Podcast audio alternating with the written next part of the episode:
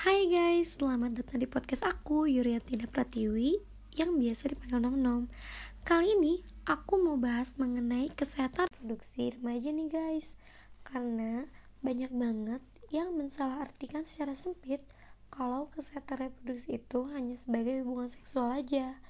Sehingga banyak orang tua yang merasa bahwa topik pembicaraan ini tidak pantas untuk dibicarakan dengan remaja.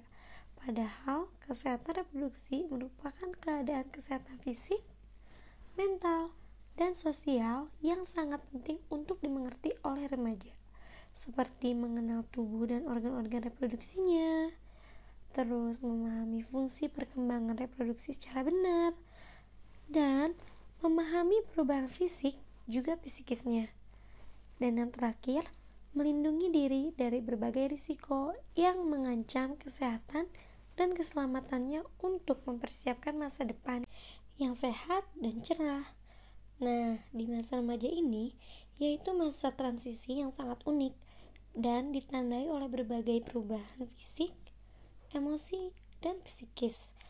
Masa remaja ini dibagi menjadi tiga, yaitu masa remaja awal pada usia 10-12 tahun, masa remaja tengah dari usia 13-15 tahun, dan yang terakhir yaitu masa remaja terakhir dari usia 16-19 tahun. Ngomong-ngomong tentang kesehatan reproduksi, ada yang namanya infeksi saluran reproduksi. Salah satu yang sering kita dengar yaitu HIV AIDS. Apa sih HIV AIDS itu? HIV merupakan kepanjangan dari Human Immunodeficiency Virus. HIV ini menyerang sistem kekebalan tubuh manusia dan menimbulkan AIDS yang merupakan kepanjangan dari Acquired Immunodeficiency Syndrome. HIV ini menular melalui darah, cairan sperma, cairan vagina, dan air susu ibu.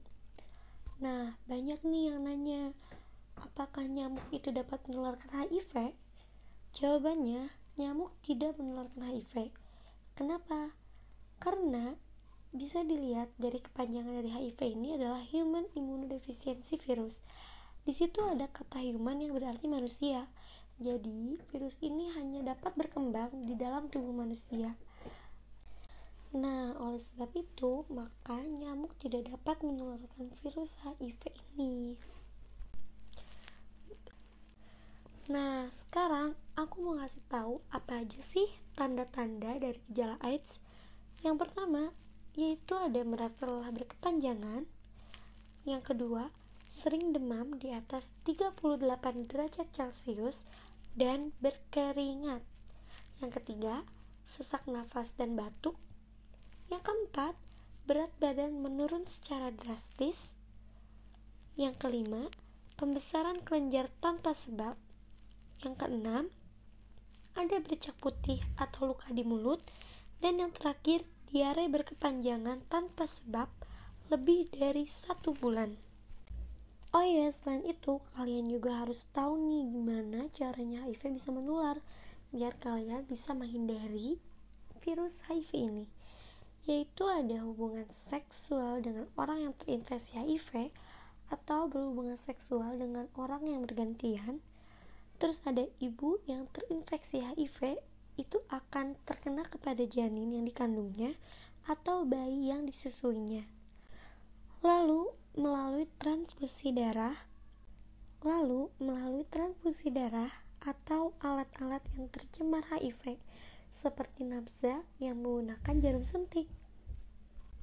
Nah, terakhir nih pesan dari aku. Yang pertama, hindari hubungan seksual sebelum menikah. Apalagi kalian berganti-ganti pasangan tuh. Aduh, jangan banget ya pokoknya. Yang kedua, bersikap saling setia pada pasangan. Yang ketiga, say no to drug. Dan yang terakhir, bilang tuh yang kencang sama HIV. Virusmu bukan untukku. Oke, sekian podcast dari aku. Kurang lebihnya mohon maaf. Dan kira-kira aku bikin podcast apa lagi ya selanjutnya? Penasaran kan? makanya jangan lupa pantengin terus podcast aku di Yunentina Pratiwi biar kalian gak ketinggalan info bye bye sampai jumpa di podcast selanjutnya